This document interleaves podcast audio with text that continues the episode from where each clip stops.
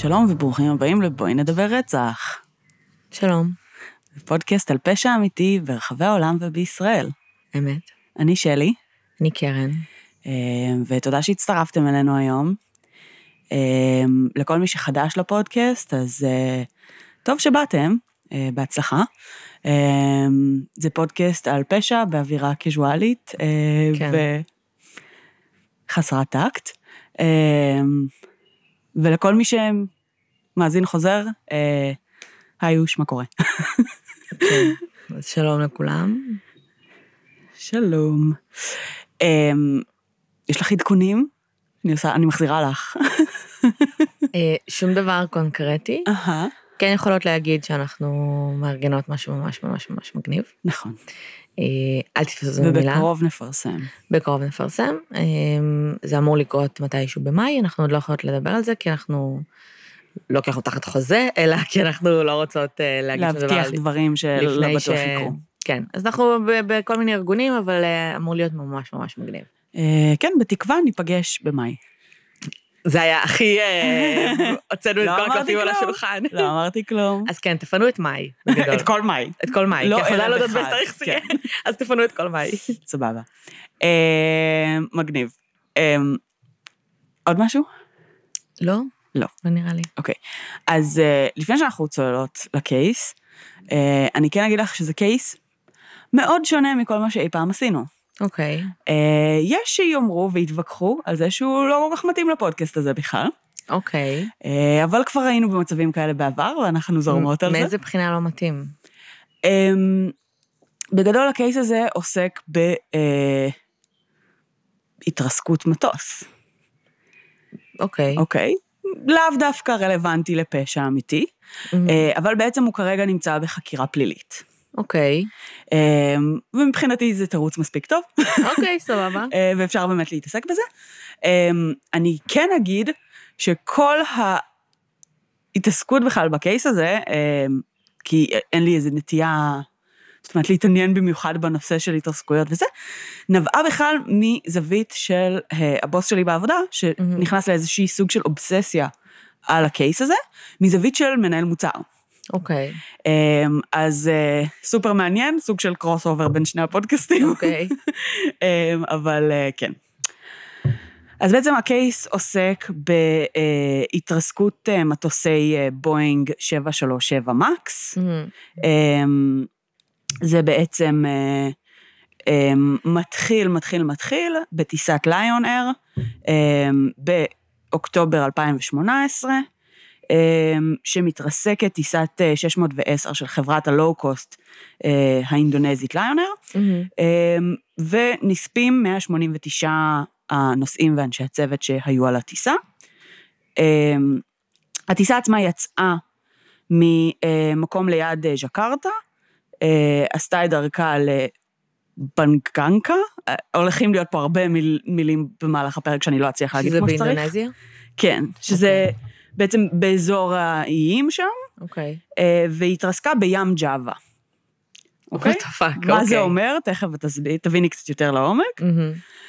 היא המריאה בשעה 6:21 בבוקר, דקות מעטות לאחר ההמראה, אה, התקשרו הטייסים למגדל הפיקוח לדווח על איזושהי תקלה, והם ביקשו בעצם לשוב לנמל התעופה שממנו הם יצאו. אה, עשר דקות לאחר ההמראה, 6:31, הם מתרסקים. אה, לכן המשמעות של ים ג'אווה זה אומר פשוט שזה מאוד מאוד קרוב לנקודת המוצא. אוקיי. זה 15 קילומטר מצפון לג'קרטה. אוקיי. אמ, אז אה, מתחילים לחקור את הקי, כאילו מה קרה, מה, מה התרסק, למה וכולי. ודבר ראשון שמאוד מאוד בולט זה שהמטוס חדש. מהמם. אמ, הוא נקנה על ידי חברת התעופה באוגוסט 2018, ועד זמן התאונה הוא צבר כ-800 שעות טיסה. מהמם. אה, שבעולם של מטוסים זה מאוד מעט. זה מעט, אבל זה לא גם, זאת אומרת, זה לא טיסה ראשונה שלו או משהו כן. כזה. אבל כן, זה מעט. אה, המטוס עצמו, הדגם, אה, הבואינג 737 מקס, הוא דגם חדש, שנכנס לשימוש רק בשנת 2017. מהמם. אה, הוא ממשפחת מטוסי נוסעים צרי גוף, שהמשמעות של זה זה שיש רק מעבר אחד בין המושבים. אוקיי, אין שני מעברים, כמו המטוסים הרחבים הגדולים. כן. אמ, וזה מאוד מתאים באמת לטיסות לואו-קוסט, כן. טיסות אה, קטנות יותר. אמ, וזו ההתרסקות הראשונה בעצם של הדגם הזה אי פעם. אמ, התחילו לחקור, בדקו, והבינו שבערב לפני הטיסה, שבעצם קרתה בבוקר, אה, הייתה, דווחה איזושהי תקלה בטיסה הקודמת. של אותו מטוס. של אותו מטוס. אמ, בעצם הטיסה מצליחה להתמודד עם התקלה, נוחתת, מהנדסים בודקים את, ה, את הדיווח הזה, אמ, ובעצם אחרי בדיקה מאשרים למטוס לחזור לטוס. אוקיי. אוקיי. טוב, הכל רגע, ממשיך. שנייה, הם התרסקו בים, כן, ולא היו ניצולים בכלל? לא היו ניצולים. הבנתי. אה, אם אני לא טועה, גם אפילו אחד הצוללנים שעסק במלאכת החיפוש גם נספה, אבל אני לא בטוחה לגבי זה במאה אחוז. אוי, אוקיי. זאת אומרת, ממש כלום לא הצליחו להציל מה... אוקיי. מההתרסקות הזאת. אוקיי, שבועות בודדים אחרי התאונה, אתיופיאן איירליינס מקבלת את המטוס החדש שהיא הזמינה. אמ, וכמובן יש חששות, אה, לא בטוחים שבעצם, זאת אומרת, זה מטוס חדש יחסית, זו תאונה ראשונה, אולי יש פה משהו שיכול להיות קשור למטוס עצמו. רגע, הם מצאו את הקופסה השחורה? אמ, לא לגמרי הבנתי מה מצאו ומה לא מצאו, בסופו של דבר כן התחילה להתנהל חקירה, אבל אנחנו ממש בשבועות לא, הראשונים. אז הם לא ידעו מה, מה קרה בדקות האחרונות? בוודאות, בשלב הראשוני עוד לא. אוקיי. יש איזושהי ספקולציה, מתחילים לחקור את זה, אבל אנחנו כבר שבועות בודדים אחרי, את יודעת, החקירה עוד לא בשיאה אפילו. והדגם הזה של המטוסים, הוא מה, הוא כאילו נמצא בכל מיני אה, חברות והוא עובד והכל בסדר, זאת אומרת, אז שוב, זה דגם יחסית חדש, אז אנחנו תכף נגיע באמת לאיפה הוא נמצא ו- ו- ו- וכולי, אבל לא היה שום תיעוד ל- לאיזושהי התרסקות קודם לכן. כן. באמת פעם ראשונה שמשהו כאילו כזה ההנחה קורה. היא שהתקלה היא במטוס עצמו ולא בדגם כדגם.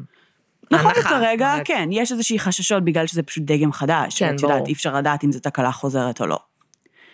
אמ, איזה יופי, ניסוי וטעייה עם מטוסים. כן.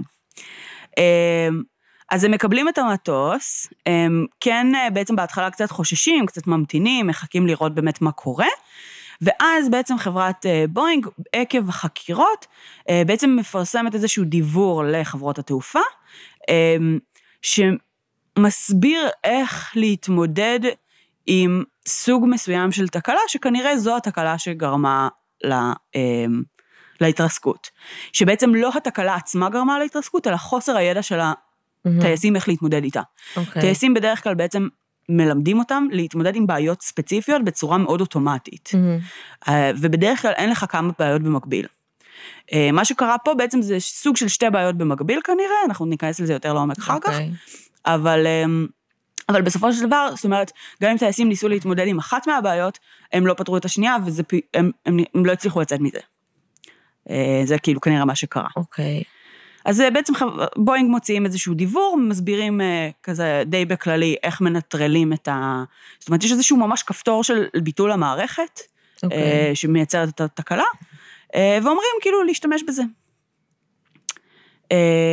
אוקיי, מגניב. אז, ב... אז אתיופיאן איירליינס מכניסים את המטוס לשימוש ומתחילים לעבוד, אה, וביום ראשון, העשירי למרץ 2019, פחות מחצי שנה אחר כך, יוצאת טיסה מאדיס אבבה בבירת אתיופיה לנמל התעופה בניירובי, בירת קניה. אוקיי, הטיסה ממריאה ב-8.38, אה, ודקות ספורות אחר כך הטייס מציין בקשר שיש קשיים, הוא רוצה לחזור. אה, הקשר איתו נותק ב-8.44, שש דקות אחרי ההמראה, ורק אחרי שעתיים בעצם אה, מגלים שהמטוס אכן התרסק אה, באיזשהו אה, אזור. 157 אנשים נספים, כולל שני ישראלים, 17 אנשי או"ם שהיו על המטוס הזה, אה, כי הייתה איזושהי עצרת של האו"ם גם בקניה. וכל ההתנהלות של האירוע הזה היא קצת תפוקה מבחינת הרשויות, אה, כי בעצם שר התחבורה הקנייתי מגלה על זה מטוויטר. סבבה? עכשיו הם- זה אתיופיאן איירליינס, הם נסעו לקניה. כן, כי הם איבדו כל קשר עם הטייס והם בכלל לא ידעו מה קורה עם המטוס. נכון, אבל גם כשמוצאים את המטוס ומתחילים זה, זאת אומרת, הוא לא ידע מזה עדיין. כן. ההתנהלות של כל האירוע הייתה קצת עקומה. האנשים שחיכו לבני משפחות שלהם לא קיבלו עדכון עד שעות אחר כך. זאת אומרת, הייתה התנהלות מאוד מאוד בעייתית. אמ, לא שזה כל כך משנה, אבל זה כן מסביר גם את היכולת כרגע להתמודד עם התקלה הזאת. אז אוקיי, אז מה יש לנו עכשיו? יש לנו בעצם עד כאן שני מטוסים חדשים, מאותו דגם, שניהם התרסקו בטווח של כמה חודשים בודדים, ודקות בודדות אחרי ההמראה. זה מתחיל להיראות כמו פטרן, אמת. אמת. אז איך הגענו לזה? אמ, אז צריך לקחת כמה צעדים אחורה ולהבין משהו על חברות תעופה מסחריות. אמ, באופן שוטף לחברות תעופה מסחריות יש שתי הוצאות שוטפות משמעותיות. האחת זה דלק, והשנייה זה עלות עובדים והכשרות. אמ, וטייסים, אה, כל טייס רשאי בעצם להטיס בדרך כלל רק סוג אחד של כלי טיס במשך תקופה, וכשאתה עובר כלי טיס אתה בעצם צריך לעבור עליו הכשרה מחדש, ואתה עובד רק עם הכלי טיס הזה. אוקיי. אמ, אז זה בעצם מייצר גם הרבה שעות עבודה ותשלום של אנשים שהתשלום שלהם הוא מאוד גבוה, אה, וזו הוצאה מאוד משמעותית בחברות אה, תעופה. אז עכשיו אנחנו לוקחים עוד כמה צעדים אחורה, ואנחנו חוזרים לדצמבר 2010, אמ, לפני תשע שנים, חברה בשם איירבאס, שהיא בעצם המתחרה היחידה של בואינג בערך, אוקיי. כרגע, אמ, וגם לא, משיקה אה, משפחת מטוסים שיש לה שיפור משמעותי בצריכת הדלק ויעילות הפעולה, אמ, ו, אמ, ובעצם שלושה חודשים אחרי שהם משיקים את הסדרה הזאת, בואינג מצהירים שהם אה, מתכוונים לבנות מטוס חדש. אמ, סך הכל המאמץ של לבנות מטוס חדש הוערך בכ-30 מיליארד דולר. אה, רק התכנון וה... ברור. זאת אומרת, כן. וההכנה. אה, עלות ראשונית, מה שנקרא. אה, חצי שנה אחרי, אמריקן איירליינס מייצרת הזמנה ענקית של מטוסים משתי החברות, ובעצם מפרה את כל שוק התעופה, שעד לאותו רגע בארצות הברית היה נטו של בואינג. כן. זאת אומרת, אה, מכניסה את איירבאס. יוצרת תחרות. ללוב ומייצרת תחרות מאוד מאוד משמעותית. אבל התחרות הזאת רלוונטית רק לבואינג. כי לאיירבאס יש סעיף בחוזה, שהם לא יכולים למכור לאף אחד אחר במחיר יותר זול ממה שהם מוכרים לאמריקן איירליינס. אוקיי. וזה אומר שבואינג מקבלת פה פוטנציאל נתח שוק מאוד גדול, Mhm. שהיא חייבת להגיע אליו כמה שיותר מהר. כן. סבבה.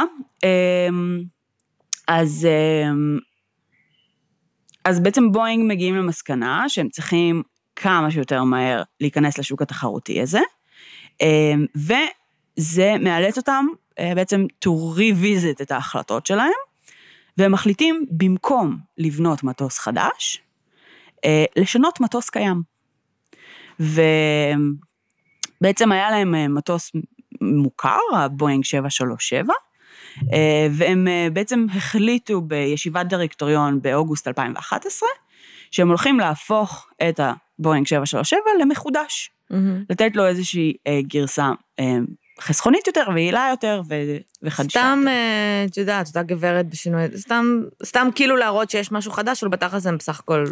כן, אבל מצד שני הם חייבים להתחרות ביעילות ובחסכוניות של האיירבאס. אוקיי. אה, וזה דברים שהם בעצם חייבים להתמודד איתם בתהליך. מהמם. אז, אמ, אז הם כן בעצם נשארים עם איזושהי שלדה מסוימת, עם איזשהו זה. כמה מטוס שואלת? עולה? כמה לקנות מטוס? כן. I don't know. כאילו עם האיירליין עכשיו צריכים... לא יודע. את כל ה- אוקיי. אמ, למה בעצם לעשות את זה? איך זה מקצר להם זמנים? מהמם. זה מקצר להם זמנים, כי ברגע שזה מטוס קיים, לא צריך להכשיר מחדש את כל האנשים שהולכים לעבוד עליו. כן.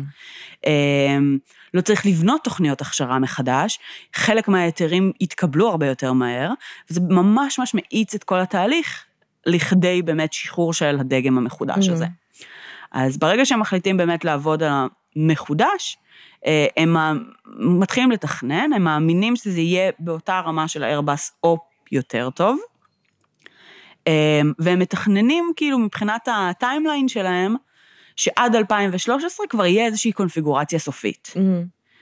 אמ, אז הם עובדים על זה ומתקדמים וכולי, ובאוגוסט 2015 כבר משוחרר ממש מטוס הבדיקה המלא, הראשון, אמ, ו, ו, ו, והוא מתחיל ממש כבר להיות אמיתי לגמרי, שזה מאוד מהר יחסית. מהמם. אמ, אז בתהליך, בעצם הם כל הזמן היו צריכים לרוץ קדימה. והיה איזה שלב שבעצם אמ, לא הצליחו לייצר אה, איזה שהם קירות פנימיים למדחסים שהיו אמורים להיות מטיטניום מספיק מהר, כי הספק לא היה מספיק, כי לא יכל לעמוד ביעד. אוקיי. אז כדי שהם יוכלו לעמוד ביעד שלהם, שהם תכננו לספק בעצם 47 מטוסים לחודש ב-2017, הולי שיט. אה, הם בחרו לעבור לחלק אחר, מחברה אחרת שסיפקה להם הרבה חלקים אחרים של המטוס, שעבדה הרבה יותר מהר. מהמם. גם החלק היה הרבה יותר קל להשגה כנראה. ואז בעצם, אה, כדי להרכיב את המטוסים, הם הקימו איזשהו קו ייצור והרכבה חדש, שהיה לו מכונות קידוח רובוטיות, זאת אומרת, גם תהליך העבודה היה יותר מהיר, אה, והתפוקה בעצם שוערכה כהרבה יותר גבוהה ב-30 עד 35 אחוז. וואה, אוקיי. מבחינת פס הייצור. אה, הייתה להם ממש תוכנית רב-שנתית של להגדיל את קצב הייצור המקסימלי שלהם מ-42 מטוסים ב-2017 ל-57 מטוסים ב-2019, ובאוגוסט 18, כמובן שמשהו קרה, הייתה איזושהי תקלה בדרך, הדברים לא היו בדיוק on schedule, מהמם. ובואינג מצאו את עצמם עם 40 מטוסים חצי בנויים עומדים, מהמם. שמחכים לחלקים, אה, שזה גם החמיר חודש אחרי זה, שזה הפך ל-53 מטוסים, מהמם. ובעצם זה עיכב להם את התהליכים, כן. כמובן הרבה מאוד לחץ, הרבה מאוד אה, אה, צורך אה, לרוץ קדימה יותר מהר, יותר מהר. אה, הם משתפים פעולה עם אה, תאגיד המטוסים המסחריים של סין, והם בונים ממש מתקן השלמה ומסירה של המטוסים בסין, אה, והמתקן במקור היה מיועד ממש לגימורי פנים.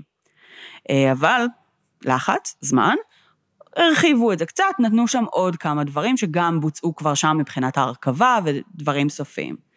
עוד עיגול פינה, עוד עיגול פינה, עוד עיגול פינה, לאט לאט לאט. ואז באמת ב-2016 יש אה, טיסת אה, ניסיון, זה ינואר 2016, טיסת ניסיון ראשונה, אה, ועוברים את כל הניסויים האירודינמיים, בדיקת רפרוף ושליטה ויציבות וביצועים והמראה, שזה כמובן כאילו אחד החלקים הכי מסוכנים בטיסה. מהמם. הם בודקים בעצם אה, את אמינות הדאטה שמגיע מחיישנים שהם הוסיפו, אה, ממש ביצועים תחת רוח צולבת, רעש, מזג אוויר, גובה, שריפת דלק, חדירה של מים, מה שאת לא רוצה. אה, רגע. ובתקשורת בינתיים מפרסמים המון על הלחץ המאוד גדול שיש לבואינג לרוץ קדימה ולקבל אישור כמה שיותר מהר. אמ, ו- ו- ו- וזה ממש, זאת אומרת, מפורסם. כולם מודעים לזה שבואינג מאוד לוחצים על קבלת האישור לדגם. אה, כדי באמת שהם יוכלו להתחרות עם איירבס, שבשלב הזה בעצם משיקה עוד דגם חדש, תשעה חודשים לפני שבואינג מספיקים לשחרר את שלהם. מהמם. ואז בעצם מגיע באמת ההיתר, אחרי השלמה של 2,000 שעות טיסה, בדיקה של 180 דקות לפחות באוויר, אה, 3,000 מחזורי טיסה מדומים, ובשמיני למרץ 2017 הדגם מקבל היתר מה-FAA, ה-Federal Aviation Administration, ופחות משבועיים אחר כך גם על ידי ה-EASA, שזה ה-European Aviation אה, Safety Agency, שדי מתבסס על ה-FAA. כן. אמ, ובמהלך גם התהליך, ה-FAA כל הזמן נותן פידבקים לבואינג, אומר להם, כאילו, הנה מה שאתם יכולים לשפר, הנה מה שזה, אבל בסופו של דבר גם די משאיר את האחריות אצל בואינג, ולא יותר, יותר מדי אה, עושה להם חיים קשים. באפריל 2017, אחרי שבעצם המטוס כבר אה, סוג של אה, אה, מושק, מהמם. אה, בואינג מודיעה על איזושהי תקלה פוטנציאלית. והם סוג של אומרים, לקרקע לא, אה, אין איתור טיסות אה, למשך אה, משהו כמו שבוע, ואז הם מחזירים את ההיתר. אוקיי, מאי 2017, יש השקה רשמית, המטוס הראשון של בואינג יוצא לאוויר תחת אה, אה, חברת בת של ליונר, אמ, בואינג אה, בעצם אה, בשלב הזה ב-2017 מתכננת לספק לפחות 50 עד 75 מהמטוסים, דברים מתחילים לרוץ. כן. הם אה, צופים להיות עד סוף השנה אה, 10 עד 15 אחוז מהשוק, ו, ו, ובערך כמעט 400 מטוסים באופן כללי שטסים בזמן בשנה הזאת. כן. אה, של אותו דגם. מ-400 המטוסים שטסים, אז, אז בעצם להיות 15 אחוז מהם. אה, הבנתי. 50 עד 75, אה, כן. אה, אוקיי, והמטוסים מושקים וטסים, ואחרי שנה, בעצם ב-2018, אז 130 מהמטוסים החדשים נמכרו Mm. ל-28 חברות שונות, אה, נרשמו למעלה מ-41 אלף טיסות, אה, 118 אלף שעות טיסה, אה, 6.5 מיליון נוסעים, כאילו, כן. המטוס חץ, הכל טוב, בסדר. הכל קול. אה, היעילות עלתה ב-15 אחוז, כמו שהובטח, גם עם הדלק, גם עם הביצועים. אה, האמינות אה, סטטיסטית נראית על 99.4 אחוז. הכל טוב, Mhm. הכל אחלה. אה, ואז ב-11 למרץ 2019, אה, כתוצאה משתי התאונות, אה, סין מחליטה לקרקע את כל אה, מטוסי הבואינג. מהדגם. אה, כחלק ממדיניות, שימי לב, אפס סובלנות. לסכנות בטיחותיות. אה, אוקיי, אפס סובלנות לסכנות. אה, עכשיו, סין בעצם מייצרת פה איזשהו תקדים, אה, ואחרי יומיים המון רשויות ברחבי ברור. העולם מחליטות אה, להצטרף. אני חושבת שישראל, אני לא חושבת שקנו בישראל את הדגם, אבל אני חושבת שאסרו על הדגם להיכנס למרחב האווירי. ברמה אה, כזאת. הגיוני, אוקיי. כן. אמ, רק אחרי עוד יומיים, אחרי שכמעט כל העולם כבר אה, אה, הסכים לקרקע את הדגם, את יודעת, till further investigation, כן. אה, רק אחרי עוד יומיים ארה"ב גם מפרסמת שהם אה, מקרקעים את הדגם, וזה לאחר מציאת אה, בעצם איזשהו ממצא פורנזי מהטיסה אה, באתיופיה, שזה הג'ק סקרו. שמעת פעם את המונח? לא. פעם היה בעיות במטוסים שהיו קשורים לג'ק סקרו, זה כאילו סוג של מונח שידוע לשמצה בתחום. בפועל כאן אין לזה שום קשר לבעיה הידועה לשמצה. זה בפ- בפועל זה סוג של בורג שמשפיע על הזווית של המטוס, ו- וגם מסמן וגם מייצר, זאת אומרת, גם הם יכלו לראות אחר כך באיזה זווית המטוס היה כשהוא התרסק, אוקיי, אה, וגם בעצם הוא זה שמווסת את זה בזמן הטיסה. אוקיי. אז אה, בעצם הם ראו שהזווית של המטוס הייתה כלפי מטה. כן, כשהוא למטה. כאילו. כן, זה אבל זה... הגיוני. המת- לא, זאת אומרת, זה הזווית שהמטוס ייצר כדי, זאת אומרת, כשאתה טס, המטוס Mhm. מנסה לייצר זוויות, כן, שהמטרה של הזוויות האלה הם להישאר יציב. אוקיי. אם הזווית שלך כלפי מטה, זה אומר שאתה ממש בנטייה למעלה, נגיד. אה, זאת אומרת שה... עצם העובדה שהוא צלל לא אומר שהג'ק סקרו שלו יציג שהוא אה, בחר, זאת אומרת, זה סוג של, המטוס בחר לצלול למטה, אוי ואבוי. אוקיי? זה, זה המשמעות של, מה, של הזווית שהם מצאו. הבנתי, זה כאילו, הג'ק סקור הזה אמור לייצב את המטוס, הוא עושה את זה כן. באופן אוטומטי, וליטרלי לא. המטוס אמר, אוקיי, עכשיו אני צולל למטה. אז במקור, לא ניסה להציל את עצמו, זה היה הוא קצת התאבדות. אלמנט מכנתי לחלוטין, כן? זאת אוקיי. אומרת שטייסים היו יכולים לשלוט עליו, ובבעיה הידועה לשמצה של פעם, אה, זה פשוט היה, זאת אומרת, ג'ק סקרו שהחלידו, או כל מיני, היו איתם כל מיני בעיות, ולא הצליחו לשלוט עליהם. פה באמת יש משהו חדש, ופה הוא החליט. המטוס התאבד. כן. עכשיו, למה המטוס מתאבד? אוי ואבוי. אה, זה עדיין כאילו אה, בחקירה, מן הסתם ההתרסקות של המטוס האתיופי זה היה ממש לא מזמן, אבל, אה, וגם הנושא הזה של הג'ק סקרו זה לא בטוחה ב... זאת אומרת, זה פורסם במעט מאוד מקומו, מקומות, אני לא בטוחה בדיוק בפרטים המלאים כן. בשלב הזה, אבל, אה, אבל כאילו בעצם רק אחרי הפרט, מצ... מציאת הפרט הזה, ארה"ב מקרקעת. מה זה אומר? זה אומר בעצם סימן דומה למה שהיה בליונר, זאת אומרת, בעיה חוזרת, זאת אומרת, יש סיבה לחשוש. אה, בואינג עצמם בהתחלה מתנגדים לדרישות לק- לקרקע, אה, והם כזה, לא, הכל טוב, הכל סבבה, זה בכלל לא קשור, ואז נראה לי גם בשלב של המציאה של הג'ק סקרו, הם כזה, טוב, טוב, תקרקעו. אנחנו רגע נבדוק מה קורה פה. כן. אה, ב-14 למרץ הם גם הפסיקו את אספקת המטוסים לחברות התעופה, הם לא הפסיקו את הייצור, אבל הם, זאת אומרת, הם, הם על הולד. אנחנו מדברות על 2000 מרץ של 2019, זאת אומרת כן. עכשיו, כן, כן, ממש עכשיו. ממש לפני שבועיים. אמ, רשויות אירופאיות וקנדיות כבר פרסמו שהם יבחנו בעצמם את בטיחותיות המטוס לפני שהם יתירו להם לטוס שוב, זאת אומרת, הם לא סומכים יותר לא על ה-FAA ולא על ה-European. אמ, ו... ואם אנחנו עכשיו כאילו נדבר רגע על הדברים היותר טכניים, וננסה להבין מה לעזאזל קרה שם בעצם, אמ, אז אנחנו נבין שבממצאי החקירה של מטוס ליונר מלפני Mhm. חצי שנה, אה, ייחסו את התקלה למערכת בשם MCAS. MCAS זה ראשי תיבות ל-Maneuvering Characteristic Augmentation System, כן, אה, ג'יבריש מוחלט, מהמם. שבעצם זה איזושהי מערכת אה, תוכנה. ליטרלי תוכנה. אוקיי, מה זה המערכת הזאת? למה היא קיימת? עוד צעד אחורה לתכנון המטוס. סבבה? אז אנחנו יודעים שהייתה מטרה להתאים אה, לחסכוניות של 15% בדלק של האיירבאס, אה, ו... ושהשינוי אה, הראשוני שעשו במטוס אה, תרם רק ל-10 עד 12 אחוז הפחתה. מהמם. אמ, והם היו צריכים בעצם להמשיך לשפר, לעבוד, ו, אה, ורק בשלב מאוחר יותר הם הצליחו להגיע לאיזה 14 וחצי, בסוף גם ראינו את ה-15. אמ, כדי לשפר את היעילות, אחד הדברים העיקריים שהיו צריכים לעשות, זה להחליף למנועים חדשים יותר. בעצם הבואינג המקורי יוצר אה, די מזמן, נראה לי שנות ה-60, 70, לא זוכרת מהמם. בדיוק. והיה לו מנועים אה, מיושנים. המנועים עבדו, הם היו טובים, אה, אבל הם לא היו חסכוניים. מהמם. המנועים החדשים הם הרבה יותר חסכוניים, אבל הם גדולים יותר וכבדים יותר. אה, זה מייצר כמה בעיות.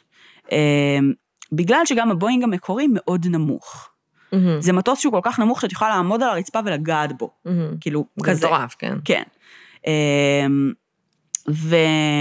והסיבה של זה זה כי ייצרו אותו בתקופה שלא היה שרוולים ולא היה דרך, זאת אומרת, היו צריכים ממש להגיע אליו מהרצפה. עד כדי כך מיושן כן. העיצוב שלו. מה הבעיה עם זה? אמ, היה צריך להכניס את המנועים בלי שהם יבלטו החוצה, כי זה ירסק אותם בנחיתה. מהמם. אמ, אז היו צריכים בעצם למצוא דרך אה, למקם אותם, והם גם שקלו הרבה יותר מקום. אוקיי. אז אה, הם היו צריכים ממש לשנות את התכנון ואת המבנה של המטוס. אה, הם הרחיבו... בגדול הם היו צריכים פשוט לבנות fucking מטוס את חדש. חושבת? הם הרחיבו את המאוורר הקדמי, העלו את האף, אה, מיקמו את המנוע גבוה יותר וקדימה יותר ממה שהוא היה במקור, כדי שהם יצליחו להכניס אותו בעצם, ו... והוא לא יבלוט החוצה. אה, וגם כדי לפצות על כל ההגדלה הקדמית הזאת, אז הם הוסיפו לכנף עוד 1.5 אחוז בגודל, ולקונוס בזנב עוד אחוז, אוקיי. אמ, אבל המנועים גם כבדים יותר. אז היה צריך להפוך בעצם את ציוד הנחיתה לכבד יותר גם, Mhm. כדי לאזן את זה, להיות מסוגל לתת קונטרה. אמ, גם החיפויים של המטוס במקומות מסוימים היו צריכים להיות עבים יותר. בסופו של דבר זה יצר הבדל של 3,200 קילו יותר כבד מהמקור. וואו, זה פסיכי. זה פסיכי. כן, זה פסיכי. אבל היי, זה עבד. זה אוקיי. שיפר את היעילות. הכל טוב, איפי קיי, לא? נשמע ככה, אבל זה נראה כאילו הם כזה, אה, זה יהיה בסדר. כן. זה, זה, זה הרבה מאוד אה, אה, הרבה. משקל. זה גם הרבה מאוד שינויים, משקל גם עכשיו שאומר שהוא צלל, זה כאילו כל המשקל שלו גם מקדימה. זה גם הרבה מאוד, כן, לגמרי, בדיוק. זה הרבה מאוד שינויים במבנה, שבסופו של דבר, כאילו, אם היית מתכנן את זה מחדש, היית מתכנן את זה נכון למבנה. בדיוק. אבל מה שיצא כאן זה שהם פגעו במבנה שהייתה לו אירודינמיקה טובה, כן. אמ, וכל פעם עשו פאץ' על פאץ' על פאץ' כדי כל פעם לתקן את הגירעון שנוצר ממקום אחר. אמ, ממש לפני הקונפיגורציה הסופית שלהם, ב-2013, הם הצליחו לעשות עוד הקטנה של המנועים, והם ממש ככה נתנו לו איזה בוסט, אה, והם היו ממש מבסוטים על עצמם. ו... ואת הטייס ולוח המכוונים הם כמעט לחלוטין לא שינו, מתוך מטרה באמת לצמצם הכשרות ולהישאר כמה שיותר דומים למטוס המקורי, ואז כאילו בעצם מי שאתה, מי שהטיס בעבר בואינג 737, יכול להטיס את ה-737 מקס. מהמם. זו הייתה המטרה. אה, להעביר את יד כזה, איזה פן פליפ כזה בקושי בסוף, וזהו. אגב, אה, המנוע הוא ענק והוא מקדימה, אז יש מצב שהמשקל אה, יגרום לכם כן. לצלול. אז זהו. למה המשקל גורם לך לצלול? כי המשקל, כאילו, מקדימה.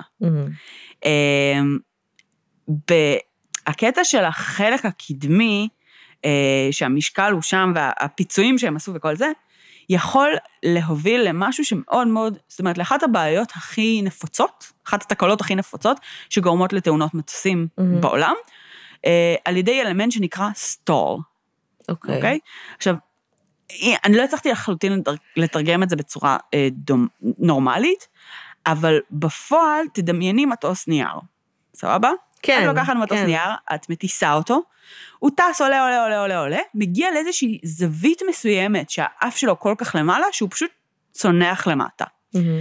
וזה בעצם הזווית הזאת, היא אה, זווית מסוכנת, ש, אה, שבגלל הוספת משקל מקדימה, ממש הגבירה את הסכנה לסטול. כן.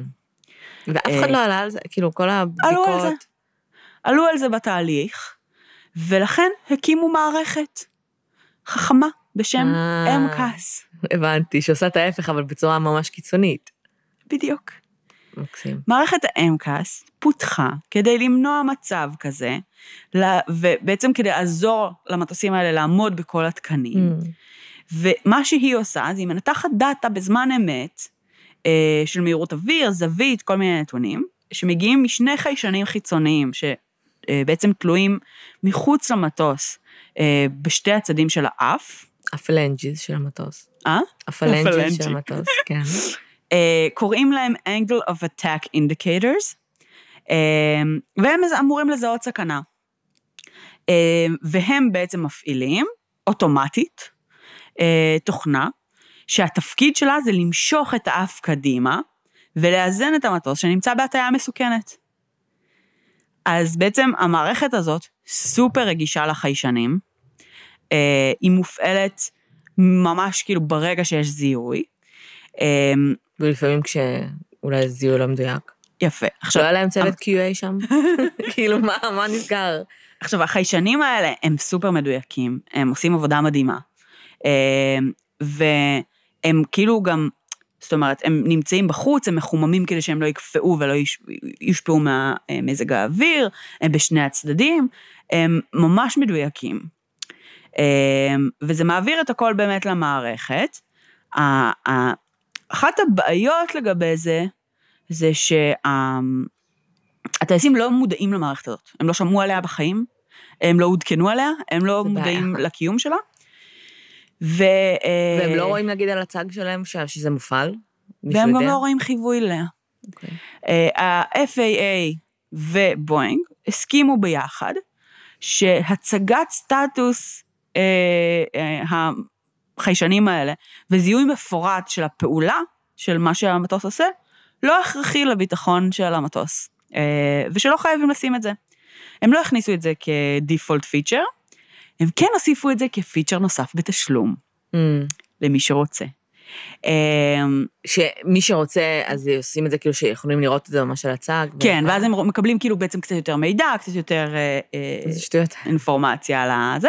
אה, דבר נוסף לגבי החיישנים האלה, זה שהם לא עובדים במקביל. כל פעם עובד חיישן אחד. אה, ובעצם הם ברוטציה, כל פעם עובד חיישן אחר. אה, עכשיו, דבר נוסף לגבי האמקאסט, זה שההטייה הכפויה שלו, שבעצם שהוא כופה על המטוס אה, Mhm. אה, לעוף קדימה כדי לאזן את המטוס, אין לה מגבלה. והיא יכולה להביא את המטוס למצב שבעצם, שהוא צולל. שהוא צולל, אבל, זאת אומרת, טייסים יכולים להתמודד עם מצב מסוים סבבה, של אבל צלילה. כשטייס לא מבין what's happening הם ולמה גם המטוס יכולים צולל, לבטל את ההטייה, אה, אבל אחרי זווית מסוימת, אין שום דבר שהם יכולים לעשות. הבנתי. זאת אומרת, הם יכולים להילחם בזה, ברגע שאתה מגיע לזווית מסוימת, הדרך היחידה היא למטה. וואו. ולא הייתה מגבלה על הזווית. זאת אומרת, הוא יכל להמשיך עד שכאילו תהיה ניצב. לא אכפת להם. הם בנו על זה שהטייס הוא זה שיעצור את המטוס בשלב מסוים? לא, הם לעצור בנו... אותו? הם לא... כי מה זה הם- אין מגבלה לזווית? הם לא חשבו שהמטוס, הרי המטוס מיועד ליישר את ה... המערכת הזאת מיועדת ליישר את המטוס. הם לא חשבו בשום צורה שהיא תנסה לדחוף אותו קדימה. אבל אם אין לך. מגבלה על הזווית, הם לא למה שזה לא על זה ידחוף את זה. קדימה? לא חשבו על זה. אוקיי. אז מה קרה בעצם בהתרסקות של ליאון, אם אנחנו אה, כן. ליון? אה, הייתה תקלה בחיישן, הוא זיהה שהם נמצאים בזווית מסוכנת. והם לא היו בזווית מסוכנת. הם היו בהמראה, זאת אומרת שהם גם היו במהירות יחסית נמוכה, הם היו בזווית אה, אה, כן גבוהה. זווית המראה, אבל כן. אבל זווית המראה. אה, המערכת האוטומטית משכה אותם למטה, והם היו צריכים ממש להיאבק במערכת, והם לא הייתה להם שום הכשרה ושום יכולת ושום ידיעה. לא ידעו מה זה גם- בכלל, מה קורה. זאת אומרת, יש כל מיני כלים שטייסים יכולים להשתמש כדי ממש לה- להטות את האף, וגם לבטל את המערכת האוטומטית הזאת. יש כפתור, אבל הם לא, ידעו להשתמש בו. הם ידעו עליו, כי הם ידעו עליו מהקשרים אחרים, אבל הם לא ידעו שהוא, ש... זאת אומרת, שזה הבעיה, המערכת כן. בדיוק, שגורמת לזה. עכשיו, זה גם הגיוני שבשתי הטיסות זה קרה כמה דקות אחרי הטיסה, כי המטוס בפאקינג המראה. והמערכת המטומטמת הזאת אומרת, "אה, כן. אוי, לא. עכשיו, זוכרת שזה קרה בערב לפני, כן. ואז בדקו את זה ולא מצאו כלום? מהמם. זוכרת שאמרתי לך שהחיישנים עובדים ברוטציה? נו. אז בערב לפני, החיישן התקול פעל, הגיע לבדיקת מעבדה, החיישן התקין פעל, חזר לטיסה בבוקר, החיישן התקול פעל, ואז הוא התרסק. אז הבעיה הייתה בחיישנים בשתי הטיסות? אז לא יודעים במאה אחוז, שוב, גם זה עדיין בחקירה, אבל כנראה שבעצם הבעיה הייתה בחיישן. שהוא זיהה, הייתה איזושהי תקלה, משהו נכנס בו, בסך הכל זה איזה מין חתיכת מתכת קטנה. כן. יכול להיות שמשהו הטה לו את הזווית, מספיק הטיה די קטנה בשביל להבין. אה, בנתונים של הקפטן לוג, ראו בעצם פער של איזה 20 אחוז, 20 מעלות, בזווית שהקפטן רשם, לעומת הזווית שהמערכת רשמה. כאילו, Mm. המערכת חשבה שהם ממש בסכנה מטורפת. ובאותו מטוס שהיה בערב לפני, גם במקרה אה, היה בתא הטייס טייס שלישי. סתם בחור שלקחו טרמפ, כאילו. אוקיי, טרמפ. אבל כאילו, אותי ישב רגע איתם. לצד שני של העולם. אה, עכשיו, בטיסות, אה, אה, בטיסות של השני מעברים, הטיסות הרחבות מהמם. הגדולות, שטסות טיסות מאוד מאוד ארוכות, זה מאוד נהוג שיש שלושה ארבעה טייסים ב- כן, הם בקוקפיט. גם מתחלפים, צריך. לנוח. אה, ובהמראה כל הטייסים נמצאים, בהמראה ובנחיתה, כן. למקרה ו... כי יש גם פרספקטיבה של מי שיושב מאחורה ברור. וכל מיני כאלה. ופה במקרה היה טייס שלישי, והוא באמת הצליח מהזווית שלו ומהניסיון והידע שלו כנראה, להבין ולבטל את המערכת, וככה הם הצליחו להימנע מזה בערב לפני. אה, אבל אחר כך ה-QA, מה שנקרא, לא הצליחו לשחזר את הבעיה, והם רשמו שהם לא הצליחו לשחזר את הבעיה, והמטוס תקין לחלוטין. ואחרי התאונה הראשונה הם הרי אמרו ש... הם הבינו מה הבעיה, כנראה הם אמרו להם שומעים, ככה מבטלים את זה. נכון? כן, אז מה שקרה אחרי הטיסה הראשונה, הם אה, באמת פרסמו בואינג, אז כנראה בואי איזשהו נבינו בדיוק מה. הייתה הבעיה. הם, הם, כן, זאת אומרת, בשלב הזה כבר הבינו שכנראה זו הבעיה, והם פרסמו בעצם את ה... הם, הם לא אמרו לנו, להם ככה מבטלים את זה, הם אמרו להם, תתנהגו כמו בתקלת X, שזה משהו שהוא כמו חצי מהתקלה הזאת. מהמם. זאת אומרת, מה שקורה כאן זה שתי תקלות שקורות במקביל, אמ, ו- וזה לא אופייני בעצם בדרך כלל, כי זה גם המטוס שמושך אותך למטה, אמ, וגם כשאתה מנסה, זאת אומרת, אתה מבטל את זה, בגלל שזה מערכת אוטומטית, הוא חוזר, כן. הוא עושה את זה עוד פעם. אמ, אז אה, עדיין לא הייתה איזושהי הכשרה, לא הייתה העברת ידע מאוד מאוד מסודרת. הוציאו איזה, איזה מין דיוור כזה כללי, כאילו שלחו מייל. אמ, אחלה. לא משהו סופר סופר, אה. את יודעת, כאילו, יסודי. ו... וכאילו, מהטיסה הראשונה, שהטייסים בכלל לא ידעו על הקיום של מערכת כזאת בכלל, בטיסה השנייה, מה שהם ניסו לעשות לא עבד. אה, בין אם הם ידעו ובין אם לא. אז בעצם היום, אה, אחרי שני הטיסות האלה, אחרי הקרקוע, אחרי הכל, בואינג הכריזה על תיקון תוכניתי. הם הולכים להוסיף אפדייט, אה, שבו בעצם אה, מה שיהיה זה ששני החיישנים יפעלו במקביל. אה, ואם יהיה פער של יותר מחמש וחצי מעלות בין חיישן לחיישן, המערכת תבטל את עצמה אוטומטית, אה, וגם תשדר לטייסים, שימו לב, יש פער בחיישנים. כאילו, תדעו כאילו איפה אתם נמצאים, מה קורה. בנוסף, אה, יהיה איזושהי אינדיקציה אה, לזה שהסטייבילייזר הזה בכלל פועל, ועל איך לבטל אותו. אה, יוסיפו את זה, ב, יוסיפו הגבלה לזווית, שבעצם הוא לא יוכל להמשיך לצלול. לדחוף לנצח. ויתחילו לבצע הכשרות, מה שלא עשו עד כה, על המערכת הזו, גם ברמה התיאורטית, זאת אומרת, אה, מסמך ידע, להוסיף את זה בספרי אה, מטוס, כי הרי יש כזה כל, כל כן. הפרוטוקולים וזה, וגם ממש עוד סימולטור בפועל של התמודדות עם הבעיה הזאת ומה עושים עם זה. אה, ומבחינת בואינג, כאילו בעצם, חל... לדעתי רוב הפיצ'רים האלה היו פשוט הפיצ'רים בתשלום, אם אני Mhm. מבינה נכון, שפשוט הם פותחים עכשיו לכולם. תודה לכם. כן. ומבחינתם כאילו הכל קול, אפשר להמשיך לטוס, כאילו, סתם. בינתיים, אה, יום אחרי ההתרסקות של האתי- אתיופיאן, אמ, אז כמובן בארצות הברית אה, יצא מין צו כאילו לבוא נחקור את זה, אה, וב-19 למרץ יצאה הוראת חקירה על תהליך קבלת האישור של המטוס. וואו. על ה-FAA. אה, הקונגרס וה-FBI הודיעו שהם מצטרפים לחקירה, אה, ברמה של כאילו חקירה פלילית לכל דבר ועניין. אה, ואז כאילו בעצם ניסיתי קצת להבין מה הם מחפשים. זאת אומרת, מה זה רשלנות פלילית? את יודעת? שוחד או דברים כאלה, כאילו, תמ- תמהר, טובות, כל מיני עיגולי פינות, כאילו, בבדיקות. אז אנחנו יודעים שהיה עיגולי פינות. זאת אומרת, לא, ברמה של בבדי- שוחד, לא- אבל... לא של ב- לא של בואינג, ברמה של... ב-FAA. כן. כן. מבחינת החוק, נגיד בישראל, אין דבר כזה רשלנות פלילית. המונח נגיד רשלנות פושעת, זה, זה figure of speech. כן. בישראל יש לך כל מיני חוקים שהם אה, לפי סוג העבירה, כמו כאילו גרימת מוות ברשלנות. מהמם. אה, כאילו, סוג של עבירה ורשלנות. כן. בדרך כלל העונש המרבי שלהם זה עד שלוש שנים, וזה, אמ, וזה כאילו, זה לא, לא ממש נחשב עבירה פלילית באותה המידה. זה עבירות רשלנות. בארצות הברית יש ממש הגדרה לרשלנות פלילית, והיא מתייחסת למונח שנקרא mens rea. אוקיי. המשמעות של זה בלטינית זה guilty mind. מהמם. אמ, מה זה אומר? זה בעצם חשיפה ביודעין למשהו שהיה יכול לסכן אנשים. ופה בעצם החקירה שמתבצעת, אה, כנראה בעצם הולכת לבחון האם ידעו מראש על הבעייתיות שהבואינג הזה מכיל, מהמם.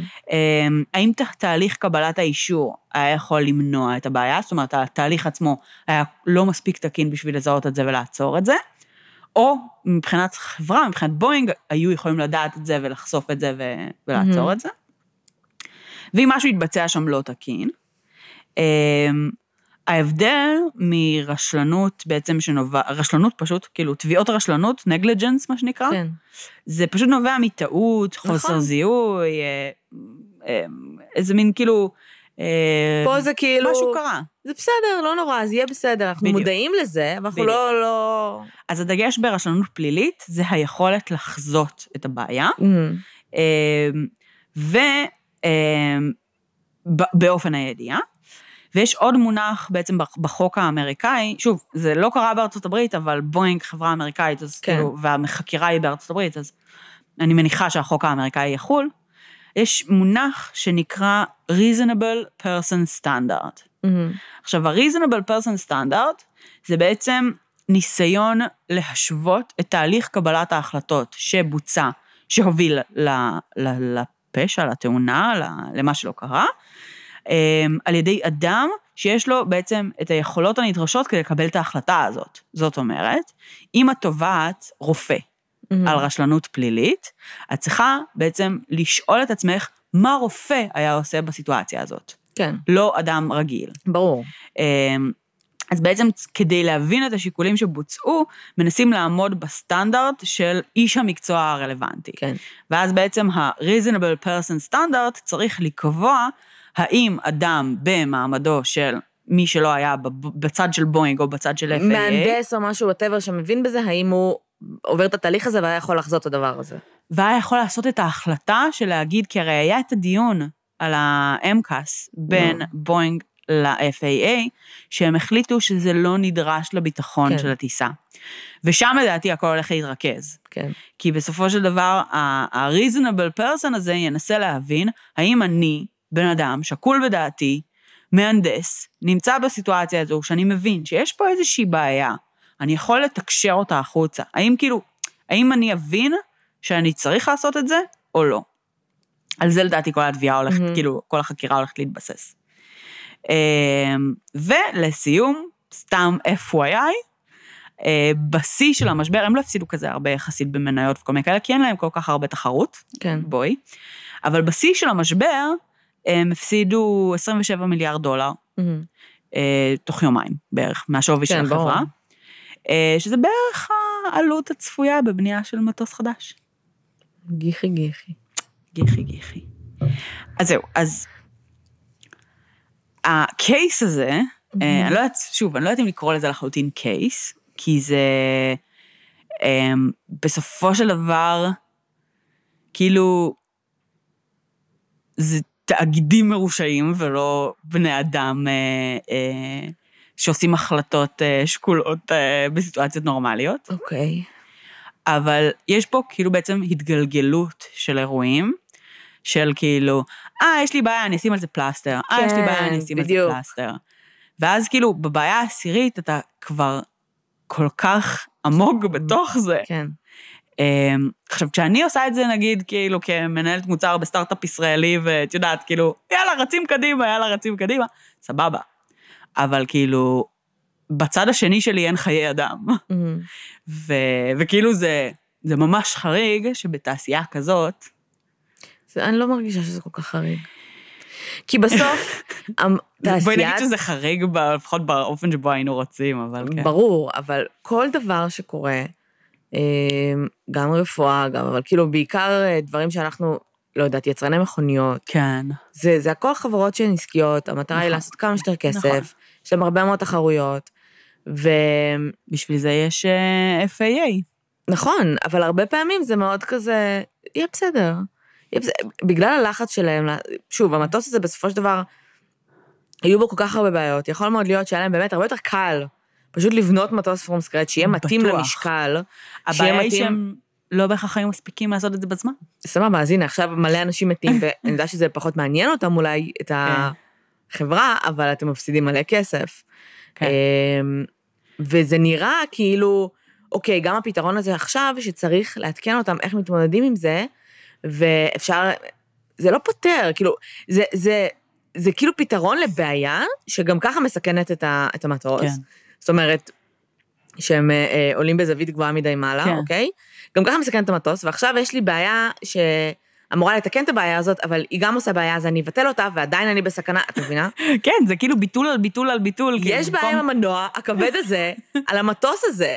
כן. תשנו, או שתעשו משהו עם המנוע, ווואלה, אוקיי, הצריכת דלק תרד לעשרה אחוזים, כן. או ש... לא יודעת, תבנו מטוס חדש שיתאים למשקל של המנוע. תראי, גם המון שנים בואינג לא ייצרו מטוסים, לא היו צריכים לייצר כן. מטוסים חדשים וטכנולוגיים, כאילו, עדיין לא צריכים, פשוט גרידים. זה לא לא, שהם הם כן, עדיין מובילים בשוק. איירבס כן הפכו לתחרות מאוד משמעותית ברמה הרעיונית, כן. בפועל איירבס לא הצליחו לייצר מספיק מהר. איירבס מייצרים מאוד מאוד לאט. אולי כי הם מייצרים איכותי. אולי, אולי כי הם אבל מייצרים... גם כי הם קטנים יותר, ויש להם פחות מפעלים, יש להם פחות שיתופי פעולה. נכון, אבל אולי גם, את יודעת, לוקח זמן לייצר מטוס. כן, קצת. לרוץ עם זה זה קצת בעייתי, כשאתה מפספס איזה בורג או משהו. כן. It's- it's אם אני לא. טועה, איירבס מייצרים איזה שניים בשנה או משהו כזה.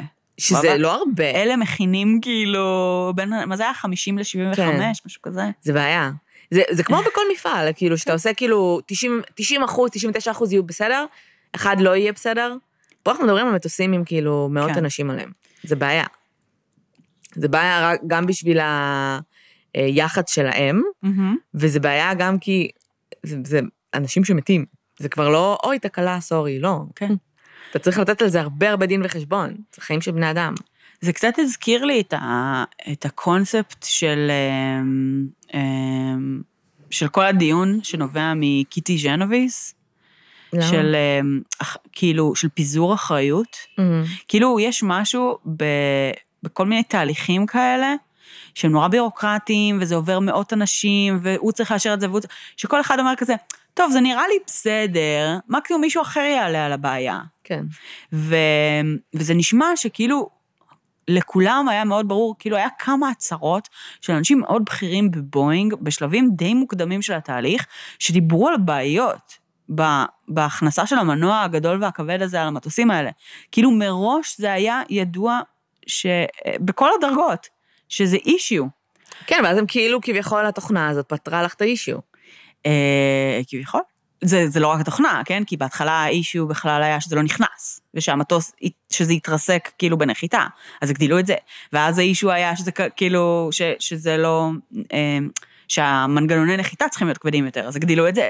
ואז כאילו כל פעם הגדילו את זה, והגדילו את זה, ושינו את זה, והוסיפו את זה, כשבסופו של דבר זה גרם למטוס, כאילו, בכללותו, להיות מסוכן הרבה יותר למצבי סטול, שזה אחת מהסיבות הכי רווחות לתאונות מטוס. כן.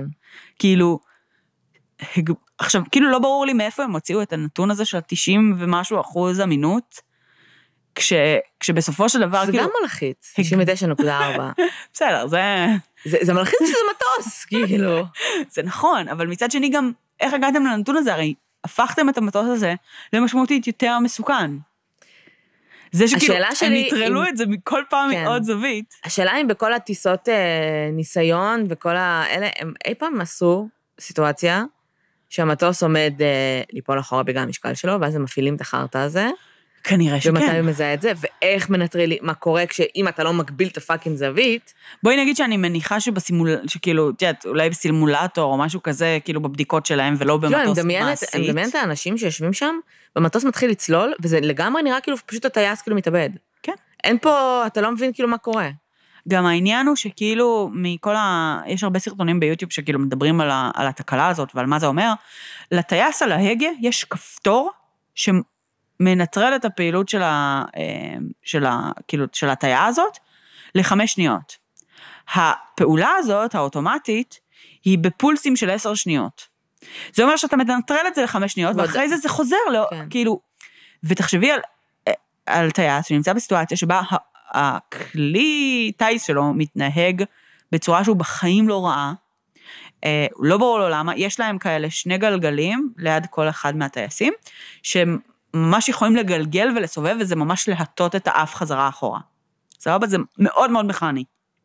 גלגל כזה, אתה מסובב אותו, וזה ממש מטה את הזה. זה, זה בדיוק מתחש... מתייחס לג'ק סקרו. כן. שזה מגלגל אותו אחורה ומחזיר אותו בעצם לזווית למעלה. אמ, וזה פשוט, זה שני הדברים שהם ניסו לעשות כנראה. זאת אומרת, הם ניסו להחזיר את האף למעלה. הם לא הבינו שיש מערכת אוטומטית שדוחפת את זה בכלל, שמתנגדת להם, שהם צריכים לבטל. אה, כאילו לא הייתה יכולה להיות להם, גם אם אתה מבטל כל. פעם את המערכת, אני לא מבינה למה המערכת הזאת לא מבינה, כאילו, אם אתה מבטל את המערכת ואתה מתחיל ליישר את המטוס, אז היא עדיין כאילו danger danger, חכה, נכון. כאילו, אבל, אבל, אבל, כי הזווית משתנה כל הזמן. נכון, אבל ברגע שהמטוס הוא מיושר, בגלל שהחיישן חושב שזווית היא לא מיושרת, אז הוא שוב חושב שיש תקלה. שזה גם, בגלל העובדה שזה היה ממש כמה דקות אחרי ההמראה, לא חשבתם רגע על העובדה שברגע שהמטוס ממריא, והוא באמת ממריא עם האף ממש ממש גבוה, החיישנים יכולים להתחיל לאבד את זה?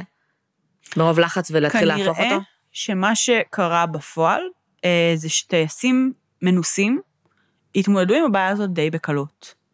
זאת אומרת, הם הכירו את, המנ... את הקטע הזה שאתה מבטל לחלוטין את המערכת האוטומטית, והם אה, מבחינת זוויות היו יותר מדויקים, וכנראה ש... זאת אומרת, עכשיו, מה, מה קורה בתעשייה הזאת באופן כללי? אה, הדרישה לטייסים הולכת וגדלה. כן. אה, טייסים שיש להם הרבה ניסיון הולכים ומזדקנים יוצאים לפנסיה, טייסים שיש להם מעט ניסיון נכנסים לשוק. ובעצם כל הגיל הממוצע של אנשי המקצוע הזה הולך ויורד. והיכולת, כאילו, בעצם של. של טייסים להיות מספיק מנוסים, אה, היא נמוכה יותר, והם לא ביצעו הכשרה מיוחדת למטוס הזה, אה, בכוונה כדי חשבו לחסוך שלא עלויות. צריך. אה, הם הוסיפו, הם עשו איזה מין כזה, את יודעת, כאילו, דף מידע בטאבלט, שכל טייס היה חייב לקרוא ולחתום ולמלא, כמובן, כי חייבים, כי כסת"ח. תנאי כאילו- שימוש, קראת פעם? מה? תנאי שימוש, קראת כן, פעם? אני- בדיוק. כן, אני קוראת, אבל אני לא. תמיד, אבל לפעמים. אמ, אבל כן, כאילו ברמה של, תראי, גם טייסים קוראים את זה, סבבה? הם קוראים את ההכשרות, הם עושים כאילו, הם עושים כל מה שצריך, כאילו. בשורה התחתונה, אבל הבעיה, עזבי את המידע לא המערכת, עבר אליהם. עזבי את המערכת שהייתה, faulty. שהייתה באמת כאילו פלסטר על פלסטר, כן. כיבוי שריפה, כיבוי שריפה, עכשיו, אה, אוקיי, זה בעיה, בוא אה, נעשה מערכת חדשה, כן. שאם החיישן לא עובד, פשוט מציתים את המטוס באש, כאילו, כדי, לא יודעת, what the fuck, לא משנה. כן. הבעיה הייתה שהמידע הזה באמת לא עבר, א', כי הם fucking greedy ים והם החליטו שזה בתשלום, כן. אז אם אתה רוצה להיות יותר safe, seriously, כן. יותר, זה כאילו שעכשיו יהיו לך מכוניות, שבתשלום יהיה חגורת בטיחות, עכשיו, אוקיי? אגב, בהתחלה נראה לי זה באמת היה ככה גם ברכבים. כאילו, חגורות בטיחות זה לא משהו שתמיד היה, לא, אבל זה היה כאילו ברמה שזה היה בתשלום, אולי? רק לעשירים היה מותר לו למות. ה- השני מטוסים האלה, באמת לא היה להם את ה extra features. זאת אומרת, הם באמת היו מטוסים של חברות תעופה יותר זולות, יותר קטנות. כאילו אתיופיאן ו... וכאילו... עכשיו, אם. אתה אומר, אוקיי, זה איזשהו extra feature כן. מגניב, שעולה יותר כסף, זה לא extra feature מגניב. כל פעולה שהמטוס עושה עם עצמו, כל פעולה שכל טכנולוגיה או כל דבר עושה עם עצמו, Mm. צריך שבן אדם אנושי, או מי שמתפעל את זה, whatever, ידע איך להשתלט עליהם, יש תקלה, נכון. כי יהיו תקלות. נכון.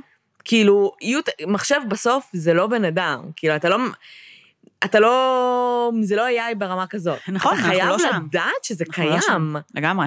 כי ברור שיהיה, גם אם זה לא היה עכשיו, זה עוד עשר שנים, איזושהי תקלה אחת, ווטאבר, אתה חייב לדעת שזה קיים. העניין הוא שכאילו, אני מניחה שיש במטוסים החדשים היום הרבה, מח...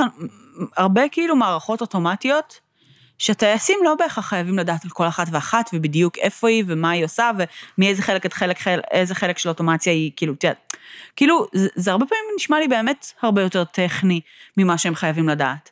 אבל מערכת שמפעילה את עצמה ומשנה לך, כאילו, את, ה... כן. את ש- ש- ההיגוי, שמש... ואת זהו, שמשנה את הזווית. הזווית של המטוס. וגם, לא רק זה, היא...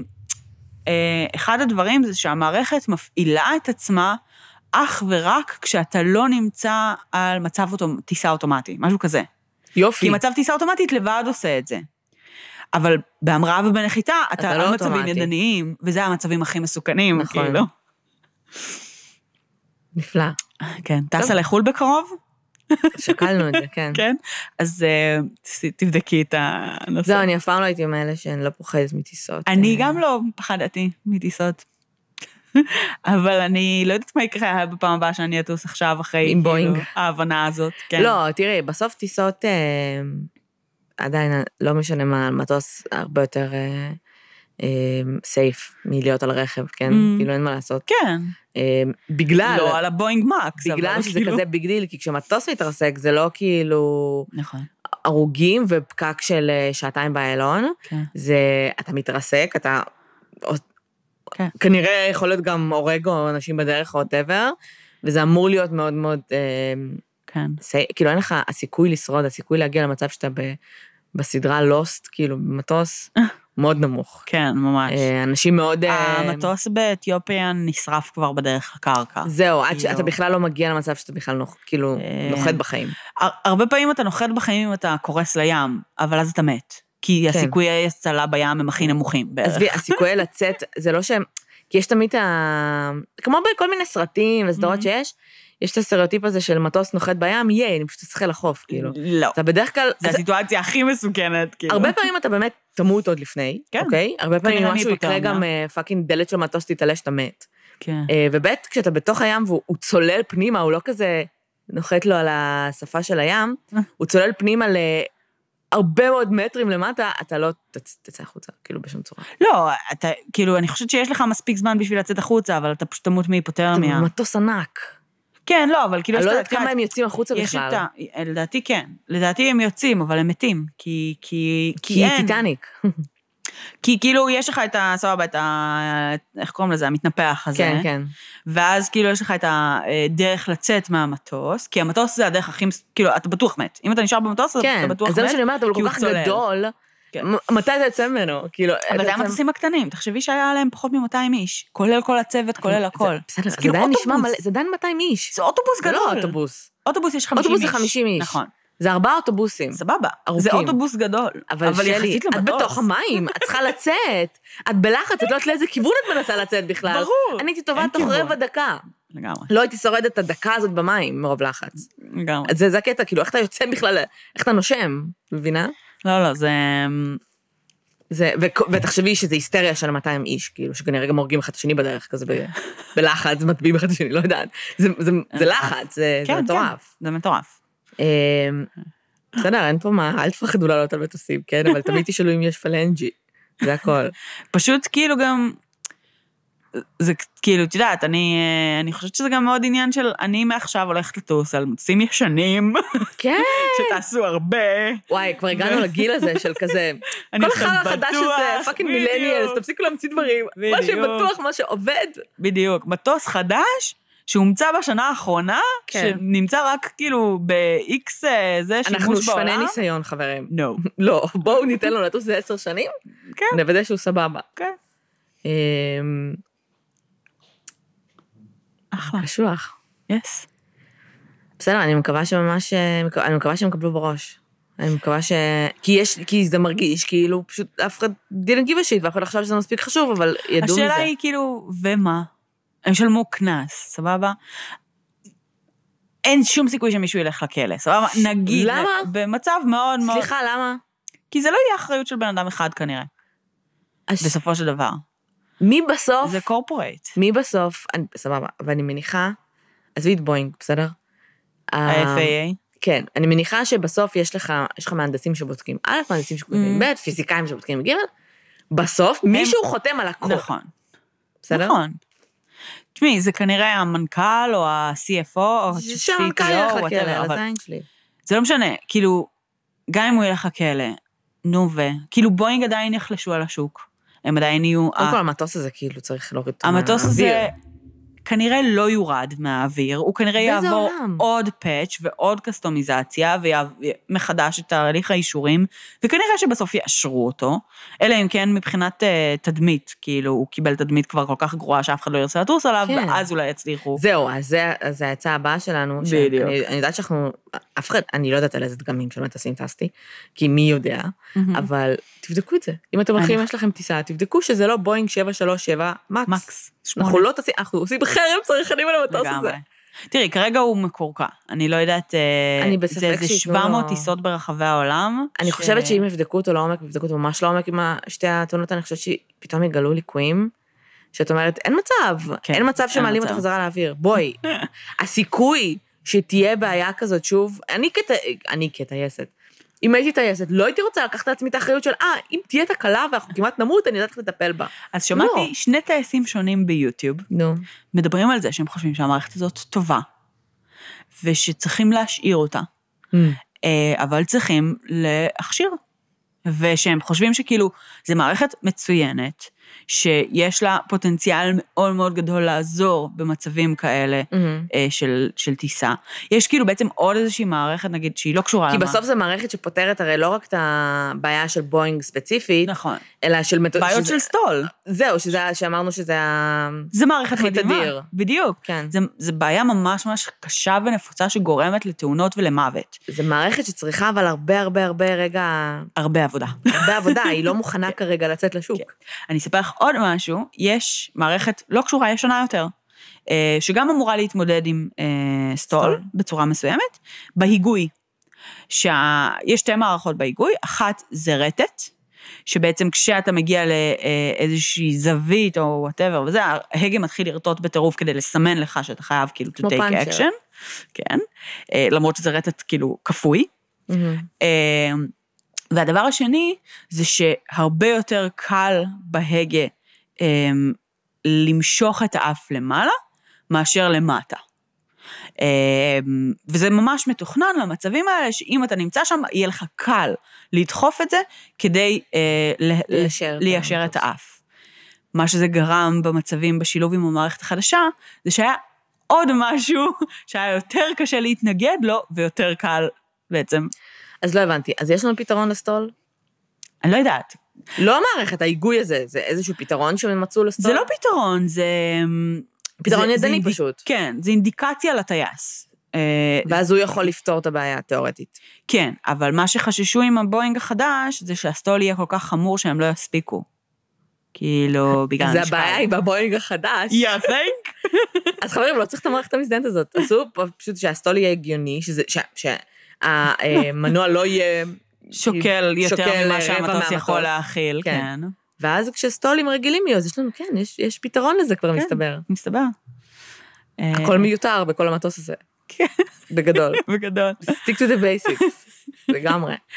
כן. טוב, טוב, זה אה, בהחלט לא היה פרק שהוא היה אמ, טיפוסי, לגמרי. אבל בסדר, אנחנו מתפתחות לכל מיני כיוונים. פרק הבא, היי, רשלנות פלילית.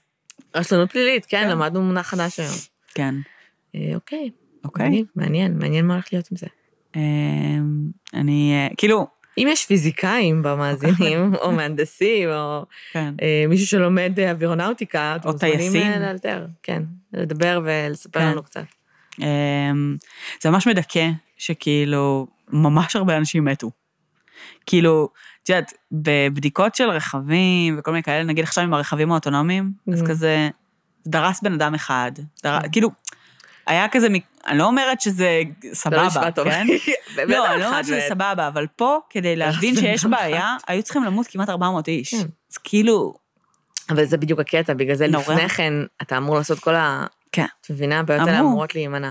כשאמרת על, הש... על המטוס השני, אה, אז דבר ראשון שעלה לי בראש זה Final Destination. אז אמרתי, לא, אבל כולם מתו, אז אמרתי, לא לך אף אחד. כן, פחות. ואז בשלב מסוים הייתי בטוחה שזה מהנדס סורר שכאילו פשוט זהו, כאילו, זה ממש... גורם למטוסים ל- להתאבד. זה ברמה של כאילו, סיפרתי לשבו על זה קצת אתמול, והוא אומר כאילו, תקשיבי, זה נשמע קצת כמו conspiracy theory, כן. כאילו שאת מספרת על איך הם אה, חיבלו במטוס. לא, זה פשוט רשלנות רשלנות. נוראית כן. של כאילו גרידי קורפורייט, כן. שכזה, אה, אני אחסוך כסף פה, ואני אחסוך כסף שם, אני אחסוך, אני אעגל פינה פה, ואני אעגל פינה שם, וכאילו בסופו של דבר יצא לך. המוצר הכי עקום בעולם, שכאילו רק כולו פאצ'ים. כן, כן, זה בדיוק זה. אני ממש ממש בספק שהם ייתנו לו לעלות עוד פעם לאוויר, אנחנו נראה. אבל אנחנו נראה, כן. ואם כן, הם אנחנו ממשיכים לא לייצר נעלה עליו. אותם. ממשיכים לייצר אותם. כן. אנחנו לא נעלה. הם הם לא מתקנים את הפאקינג אה, זה לפחות, התוכנה הזאת? הם כבר אה, פרסמו שהם משחררים עדכון תוכנה, כן. פרסמו את זה לפני כמה ימים. כאילו מרגיש כאילו כל פעם יהיה עדכון תוכנה ועוד עדכון תוכנה ועוד עדכון תוכנה, וזה פשוט, הם ימשיכו לעדכן אותה כי ימשיכו להיות התרסקויות מטוס. כן, והם לא יבדקו בין לבין, כי למה אפשר לבדוק על חיי אדם? קיצר חברים, עוד מעט קיץ, תטוסו לחו"ל, תהנו. לא אה, עולים כן. על בואינג 737 מקס. תזכרו את השם הזה. כן. אה, ואם אתם לא זוכרים את השם הזה, אבל אתם יודעים שאתם על מטוס בואינג ויש לו רק מעבר אחד, זה זה. כן. יופי, אם כבר אתם על המטוס. אז. תתחילו, תעשו, אה, תעשו. אה, לא יודעת, אה, דרמה שיעיפו אתכם. זה כזה, זה מאפיין של כאילו טיסות לואו קוסט, אתה כנראה תהיה או על איירבאס או על הבואינג, כאילו... זה- אז- רגע, אבל low cost, הבואינג, זה רק הבואינג הזה ב low cost? אני חושבת מצב שיש... שטסתי מלא על הבואינג הזה. זה רק מהשנה האחרונה, כמה מלא אה, טסט, לא. כאילו. אז לא. אמ, אז על מה טסתי? מעניין. שנה וחצי. בואינג עושים עוד טיסות כשהם כאילו יחסית low cost? אולי? I don't know. טוב. אמ, אני טסתי על האיירבאס, לא כאילו, זוכרת על מה טסתי. בוודאות. אבל אבל כאילו בתקופה האחרונה כל הטיסות שלי זה טיסות כאלה, כאילו קצרות, אז אני בלואו קוסט, אני לא במטוסים הענקיים, אה, זה. אז אני מניחה שהייתי על? איירבס. לא זוכרת. תנסי לחשוב, איפה ישבת? היו שלושה מושבים, אהה, שלושה מושבים בכל צד, כאילו. אוקיי, אז אז כן, מעבר אחד. יש מצב שהייתי על הבואינג. לא, יודע- לא, לא הייתי על הבואינג אז. לא יודעת, לא משנה. בקיצור, כן. בכל אופן... זה גם נראה לי אה, תלוי לאן טסת, איזה חברת תעופה. כן, ברור. אה. קיצר, לא עוד. אמ, כן. אה, זהו. תודה רבה שהאזנתם. תודה שהאזנתם. שיהיה לכם בהצלחה בטיסות כן. בקרוב. אל תקשיבו לפרק הזה בטיסה. לא. ואם אתם. בטיסה כבר ואתם מרגישים שאתם צוללים, תתפרצו ל... אה, לקוקפיט, לקוקפיט ותגידו לו, זה המערכת, תלחץ על הכפתור. אבל אין לנו שום דרך להראות להם איפה הכפתור נמצא בשלב הנוכחי. פשוט תלחצו על כל כפתור. אולי אני אצייר באיור של הפרק את איך הכפתור רואים. נראה. כן, כן, צריך כפתור נראה. סבבה.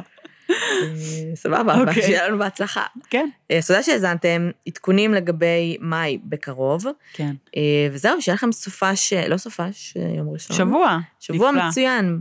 אה, ונטול פקקים. ביי יוש. ביי.